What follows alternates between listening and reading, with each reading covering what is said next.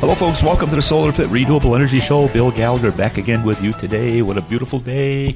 We're coming uh, into the month of February, and it's absolutely beautiful out. Snowbird conditions, blue sky, light winds. Beautiful, beautiful day here in Daytona Beach. Uh, I'd like to give a, a, shout out to our friends at Daytona Dodge Chrysler Jeep Ram for their loyal support, particularly to our driver, Mr. Daniel Dye, who, uh, if you listen in frequently, you'll know that he's driving full time in the NASCAR Craftsman Truck Series starting in about two and a half weeks. Can't wait. And he's also driving 10 select races uh, in the Xfinity series. So we're all geared up, ready to go. Can't wait to, to see him. And if you haven't already uh, seen, you can you can get some of his die cast trucks. We actually have one right here that I'm looking at. It's uh, I think 125th scale, and it's absolutely awesome. So if anybody wants one, give us a call here at, Day, uh, at our Daytona studio, and we'll see if we can hook you up. Anyway, I got a very special guest, a friend of mine now that I just met last week. Really cool guy. His name is Mr. Gary Holmes, and Gary is the owner of Sanford Homebrew. Gary, welcome to the show. Oh, thank you very much, Bill. I appreciate you uh, giving me a call and being on the show. Well, I, I have to tell you, folks, uh, you know, we're all about renewable energy, and there's nothing more renewable than homebrew beer. And Gary, I've never meet, met a man that knows more about it than, than Gary. And I got a thousand different questions. Um, I, I happened to stop by his location over in Sanford the other day, uh, just by happenstance. We were having an event over there, and it was kind of fun, and I poked my head inside and. Um, gosh, I, I, I, met a great guy. His name is Gary Holmes. Gary, uh, take us from the, the beginning. Uh, where did you grow up? So uh, I grew up mostly in Ormond Beach, Florida, and Alton, Illinois. Uh, I spent a lot of time in a lot of other states, but those were the two places where you know I, I remember the most uh, out of growing up, and uh, you know my formative snotty years, and then my teen years and adult years. Um, so I, I wound up in Florida in 1986, and I've been here ever since. Gosh, you talk about your growing up snotty years. what years were that? Was that like six to eleven? yeah, it was six to eleven, and that uh, that took place in uh, Alton, Illinois. Oh my goodness! Well, I'm sure you're glad to be down here. It's, it's colder than a son of a gun up there. It is. It is. We're so lucky here. Yeah. Uh, okay. Yeah, we, we are. So, so you you came to Ormond Beach. Where'd you live in Ormond? Beachside? Or? Uh, my yeah, beachside. My family still lives in Ormond by the sea. My uh, mother and father. Um, that was where I grew up. I attended uh, Seabreeze High School and uh, graduated from there. But uh, Ormond by the Sea was where my, my stomping grounds were. All right, so you're a homegrown, homebrew kind of guy, entrepreneur. I love it. I love it. We're so we're so glad that you came on with us, Gary. So I know at some point that you entered the military. Talk about that a little bit. So um, actually, I was a. Uh, I didn't uh, join the military directly. I was a civilian hand-to-hand combat instructor. Holy mackerel! So, uh, and that was um, with the Marines, Camp Lejeune, um, back in 1992, 93. Um, and I, I just served a short stint there as a, a civilian hand-to-hand combat instructor. That is incredible! Well, hey, congratulations! That. Did you ever know a fellow named uh, Mike Foster by any chance? It does not ring a bell. I'm sorry. So Mike Foster uh, has since passed away, but he was one of my martial arts instructors, and what a mountain of a man! He was six foot five inches tall, and uh, he trained in Japan. Came over here and uh, started Yoshukai karate, and oh, okay. had a had a huge following. Uh, yeah, we used to do uh, full contact uh, karate matches back in the day. Probably back in the days you're talking about, maybe a little bit before that. But uh, he is somebody good friends with uh, with Chuck Norris and all those guys, and um, just really miss the man. But anyway, that's uh, that's a conversation, I guess, for another time for you and I over one of your beautiful home brews. But uh, what, what, an awesome deal! So, how did they select you out of all the thousands of Marines and Army and, and SEALs? How'd you get to, to do that stint? Um, I had uh, studied uh, a number of different disciplines: uh, Muay and Judo style, Taekwondo, Tang Soo Do, Hapkido, uh, Praying Mantis style, Kung Fu, uh, Jiu Jitsu, and um, I had a friend of mine that was in the Marines that had recommended me, and so I, I went and did a tryout, and they they selected me from there. It was a pretty straightforward process. I was I was kind of blown away with how quick that process happened. Oh, that is so cool. Uh, my brother who was in the Marines at Camp Lejeune and uh, Parris Island and all those places. So Semper Fi for sure, man. That is awesome. So, so what happened then? How did you get down here and start your business? So, um, as all good ideas happen, it happened over a beer in a dark alley. Uh, I was having a beer with uh, uh, the patriarch of the Hollerbach family um, in Sanford, Florida, in 2000. I think that was 2010 that we had the beer. Uh, it was a homebrew beer that I'd made with my business and brewing partner, Aaron Libera. And uh, Theo is uh, German, and he loved the style of beer that we've made, uh, and he loved the quality of it, and he had just asked us where we got our ingredients and our equipment from.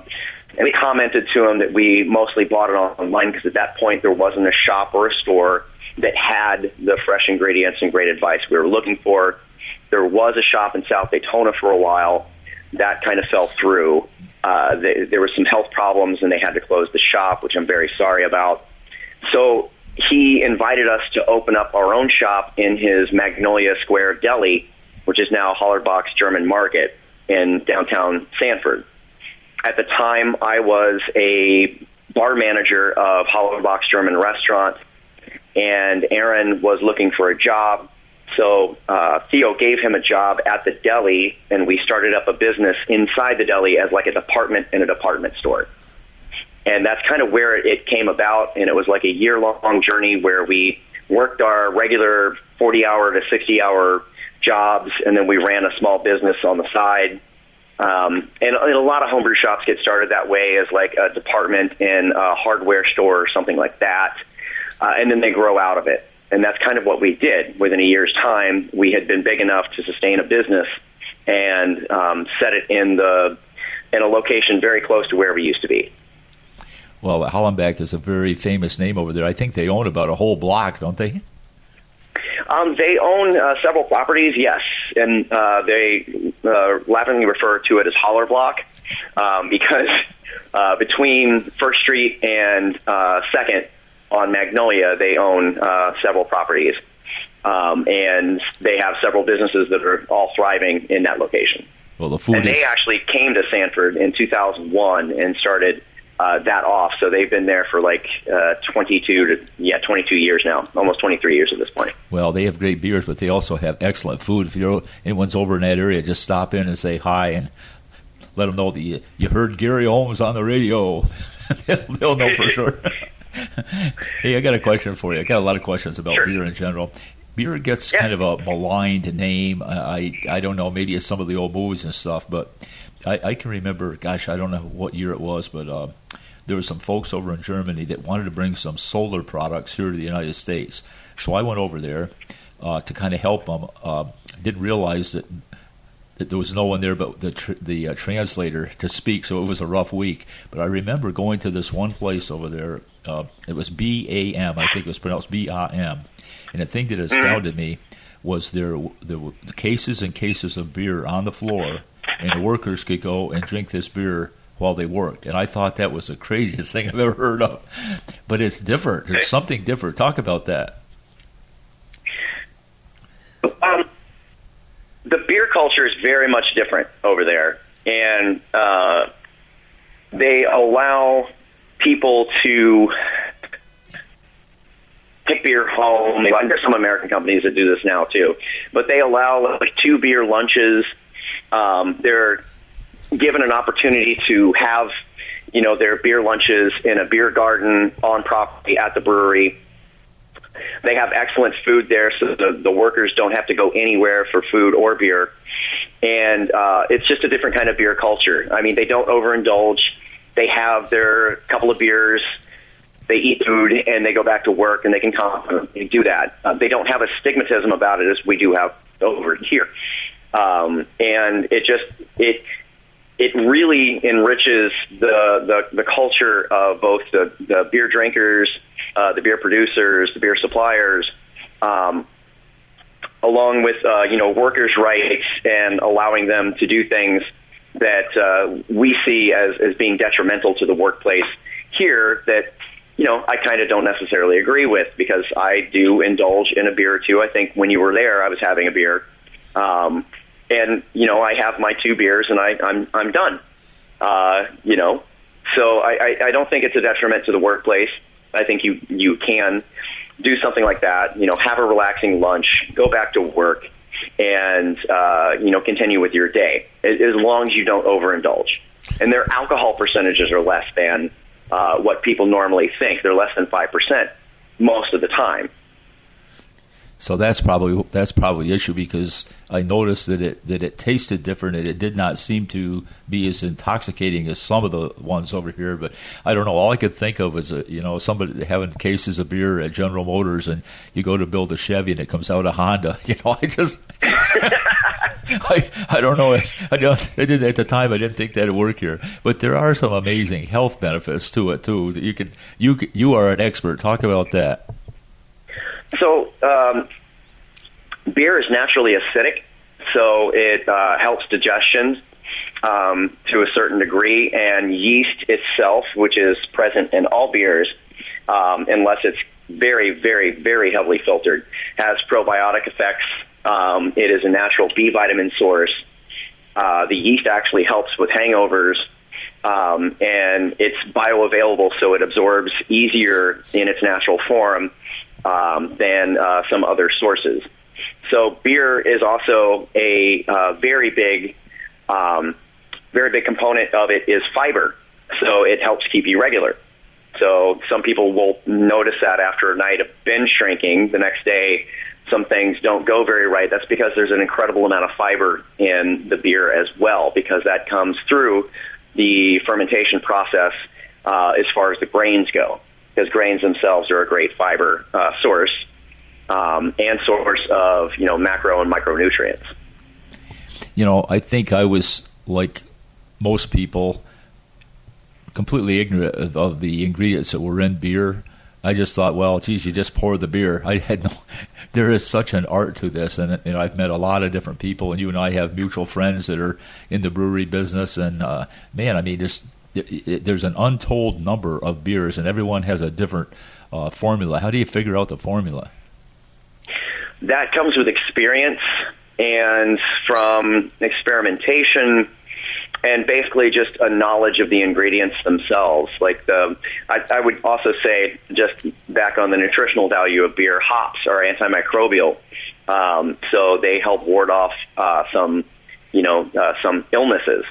Um, but it's just knowing what each malt does and what it contributes, both the color, the flavor, um, and the general uh, what we call friability or availability of sugars to ferment into alcohol. Knowing those individual ingredients, uh, you can put together your recipes. And there's there's very much a few standard texts out there that will tell you like how to base your beers off of. But at the end of the day, it comes down to your experience with those ingredients. And there is no better way to get experience with ingredients than visiting a homebrew shop because we have all of the ingredients available for you to smell, taste, touch, um, and uh, get familiar with. Whereas, like a standard brewery usually has about nine different grains. We've got over 60 varieties of malted barley. So you can really get more familiar with uh, what each ingredient does, what it contributes, and how it uh, you know reacts to other ingredients in fermentation. And that's really what it comes down to. It's experience and and really like uh, tapping into the community of beer uh, beer brewers, whether the homebrew level or professional level, and asking questions and figuring out like what's right for you. Well, there's a lot of science that goes along to it. And another thing I never could figure out is where do you come up with these names? You got the coolest name for a beer. What do you do? Kind of sit around having a beer and think, hey, we'll call this a so and so? How do you do that? That's exactly what it is. We have a beer, we drink it, we discuss it, we come up with pop references, or, you know, we, we kick the idea around, um, and we, uh, you know, try to come up with the best one based on that beer and that conversation. And it's, it's a it's an amazingly straightforward uh, process because we've got some great people that work with us, um, and they've got great imaginations, and that that kind of helps us. Okay, I got an idea for a name of a beer. Solar Fit beer. The Solar Fit Sun beer. I think that would be great. What do you think? Solar Fit Sun beer. You could. Uh, I mean, too, too many words. Rea- the immediate reaction I get from that is like a pale lager. Oh boy, I was thinking more about a about a dark Bock beer. hey folks, um, listen, uh, we're kind of taking a short break, Gary. But listen, folks, stay with us. We get back. I'm going to pick Gary's brain, and not not getting into the CIA level, but I'm going to figure out what's in these beers. So stay with us. We'll be right back.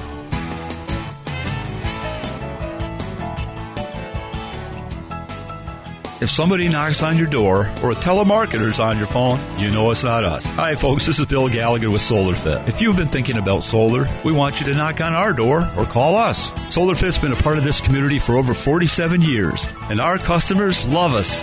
Couldn't say it if it wasn't true. Now's the time to go solar for your home or business. Give us a call at 445 7606.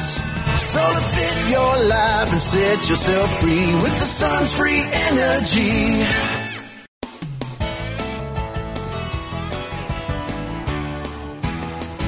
Hi, folks. Welcome back to the Solar Fit Renewable Energy Show. Bill Gallagher with my friend Gary Holmes, entrepreneur extraordinaire out of Sanford, Florida, owner of Sanford Homebrew, which I uh, I actually visited last week just to make sure that the uh, ingredients were safe for those people over by Orlando. Gary, welcome back to the show. Thank you very much for having me, Bill. I actually gave you an A plus on everything. There was one dark beer that you let me try. What, what the heck was the name of that?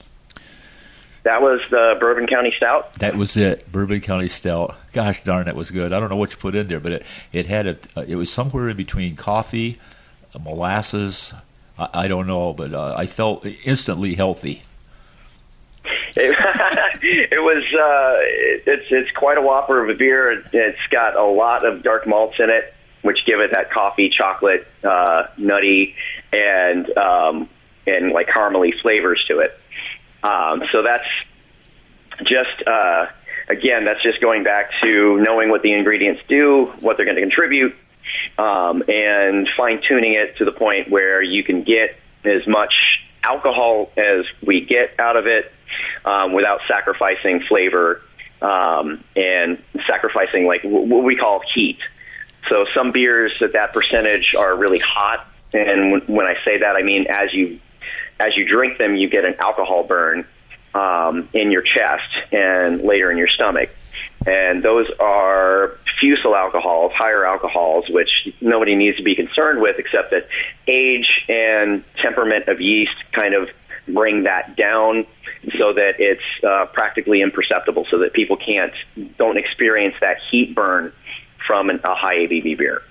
Well, let me tell you, folks, it was good. If you have a chance, please try it out. Hey, you know what, Gary? I often think of too uh, when I see home breweries. It reminds me of the days how NASCAR got started up in the Carolinas with the the moonshiners and stuff like that. And they're coming to town here. I think you heard me speak about the Daytona 500 and stuff. That's yep. still a legacy that will will never go away. Uh, can you talk a little bit about that? About the, the, the legacy of homebrew or the legacy of well, kind of the, the whole the, the whole of moonshine and stuff. Like the guys up in the hills and they they've got their Uh-oh. stills and stuff, and the prohibition and all that. Well, after prohibition, for a short period of time, it, it became legal for you to make um, to make liquor again. It was it was actually it was legal for you to make wine. It was legal for you to make liquor at home. Uh, it was illegal for you to make beer, which made no sense. So um, once the government figured out that there's there's a twofold process, and it really depends on who you want to listen to, but uh, um, there's there was for a period of time a higher tax rate on um, liquor than there was on beer. So the government figured out two stages of the process. One, that people were not doing it correctly and they were hurting themselves. So it was a public safety issue reportedly. And the second thing is that they weren't paying taxes on what they were making. So distilling is an incredibly intensive process where you're taking a large amount of liquid and reducing it to a very small amount of liquid. Um, and that increases the alcohol volume by doing that. So it also strips away a lot of the yeast characteristics um, and um, strips away some of the flavor from the the beginning product to the end product. So beer and liquor start out the same way. You do a mash. Um, you're basically mashing uh, grains and water at a certain temperature for a certain amount of time to convert starches into sugars, uh, exposing them to enzymes that create those sugars that are bioavailable for the yeast. Then in distillation, you take that a couple of steps further and you actually, you know, put it through distillation, which is uh, reducing uh, the liquid by volume uh, in the uh, by uh, by steam methods by uh, making the liquid into steam and then recondensing the steam into liquid. So it be, gets it gets a little bit complicated as to like when you when you're actually when you're actually getting the the liquid that is good for you as opposed to the liquid that is bad for you. So originally that was what the government was concerned with. Um, but there are still distillers to this day on a homebrew level that continue to do it even though it's not necessarily legal. Um, and some some producers of illegal liquors eventually go legal and they get their production facility, they get their licensure, they get all that, and they start producing on a legal basis. So I think still home brewing begots professional brewing, whether it's wine, whether it's mead, whether it's beer, whether it's liquor, you know, it's the hobbyists that drive the industry. So is it is it hard to get licensed for something like this? I know it's hard to get a, a liquor license. Is it hard to get a beer license? It's difficult to get a beer license. It's become easier in the past five years. They've streamlined the process a little bit, but it's still an involved process. You've got to have a building or a lease, and you've got to have a lot of plans that you submit before they'll even remotely consider you for a license they have started giving um, liquor producing licenses, not liquor selling licenses. That's a completely different thing. But liquor producing licenses have come down recently, especially in the state of Florida, um, where they're not as difficult to obtain and they're not as expensive to obtain anymore. So they're trying to uh, the the liquor the liquor producing industry is on the verge of exploding in Florida because of the reduction in the price and in the process of getting them. Um, but it's still it's still not easy. You still have to have a place. You still have to have uh, a, a facility that is inspected, um, and all of the things inherent with getting that that original license. And then you've got the liquor selling license. Most liquor producing companies don't sell it directly to the public they'll sell to a distributor because that liquor license to sell to the public is massively expensive.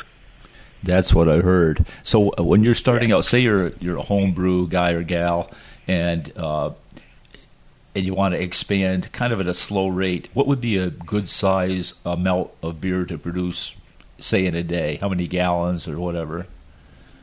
So for to do it professionally, uh, we always recommend that against the grain because we do something different. Um, we recommend a three barrel system, which is uh, three barrels is basically six full kegs of beer. Um, and each keg of beer is around 33 gallons. So uh, you're looking at like producing around 100 gallons um, or more uh, a day in order to remain somewhat profitable. Um, three barrel system is good if you're selling it directly to consumers. We recommend usually a seven barrel or a 10 barrel system if you're dealing with distribution, and that's going to restaurants and other bars other than yourself. So that uh, gets into the hundreds of gallons, and you've basically got a turn on the system every day that you brew and you're looking to get like two or three turns a week in order to keep up with production just for selling to uh, directly to consumers, uh, you're looking at like three to five uh, turns on the system um, every week to sell to dis- distribution.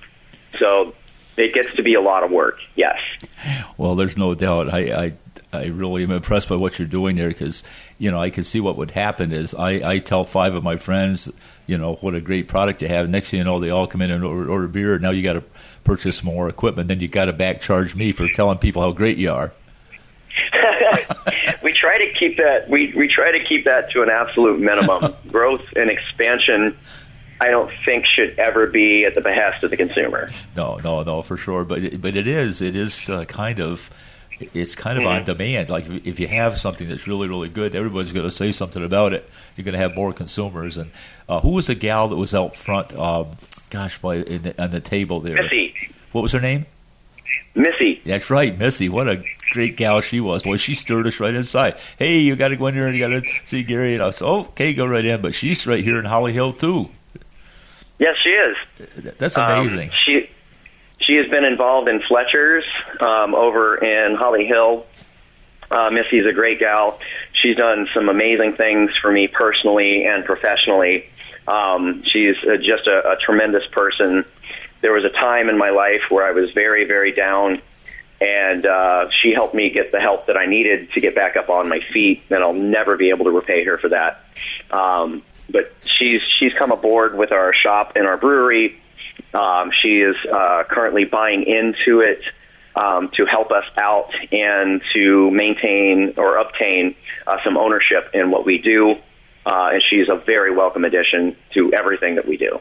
Wow, that's it's an amazingly small area. We're you know friends with uh, Billy over at Fletcher's. It, in fact, we have company functions over there. We take everyone over and enjoy some of their Guinness beer and stuff. So it's it's really really good to meet you, Gary. I tell you, really enriching in more ways than one. Um, let's tell everyone where you're you. located.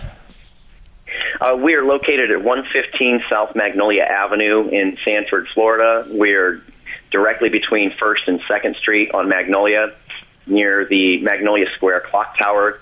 Uh, um, we operate Wednesday um, through Saturday, 10 a.m. to 10 p.m., and Sundays, 10 a.m. to 7 p.m. Our catch-all email address is sanfordhbs at gmail.com. That's Sanford, S-A-N-F-O-R-D, H-B-S, as in homebrew shop, at gmail.com.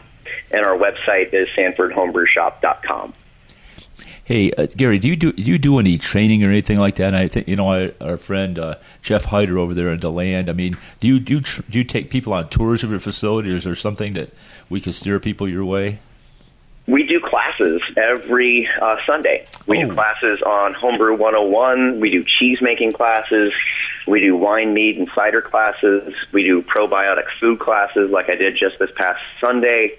Uh, we helped teach uh, Jeff Hyder how to brew years ago. We've taught a lot of the breweries in the area how to brew uh, through our Homebrew 101 classes and uh, subsequent consultations.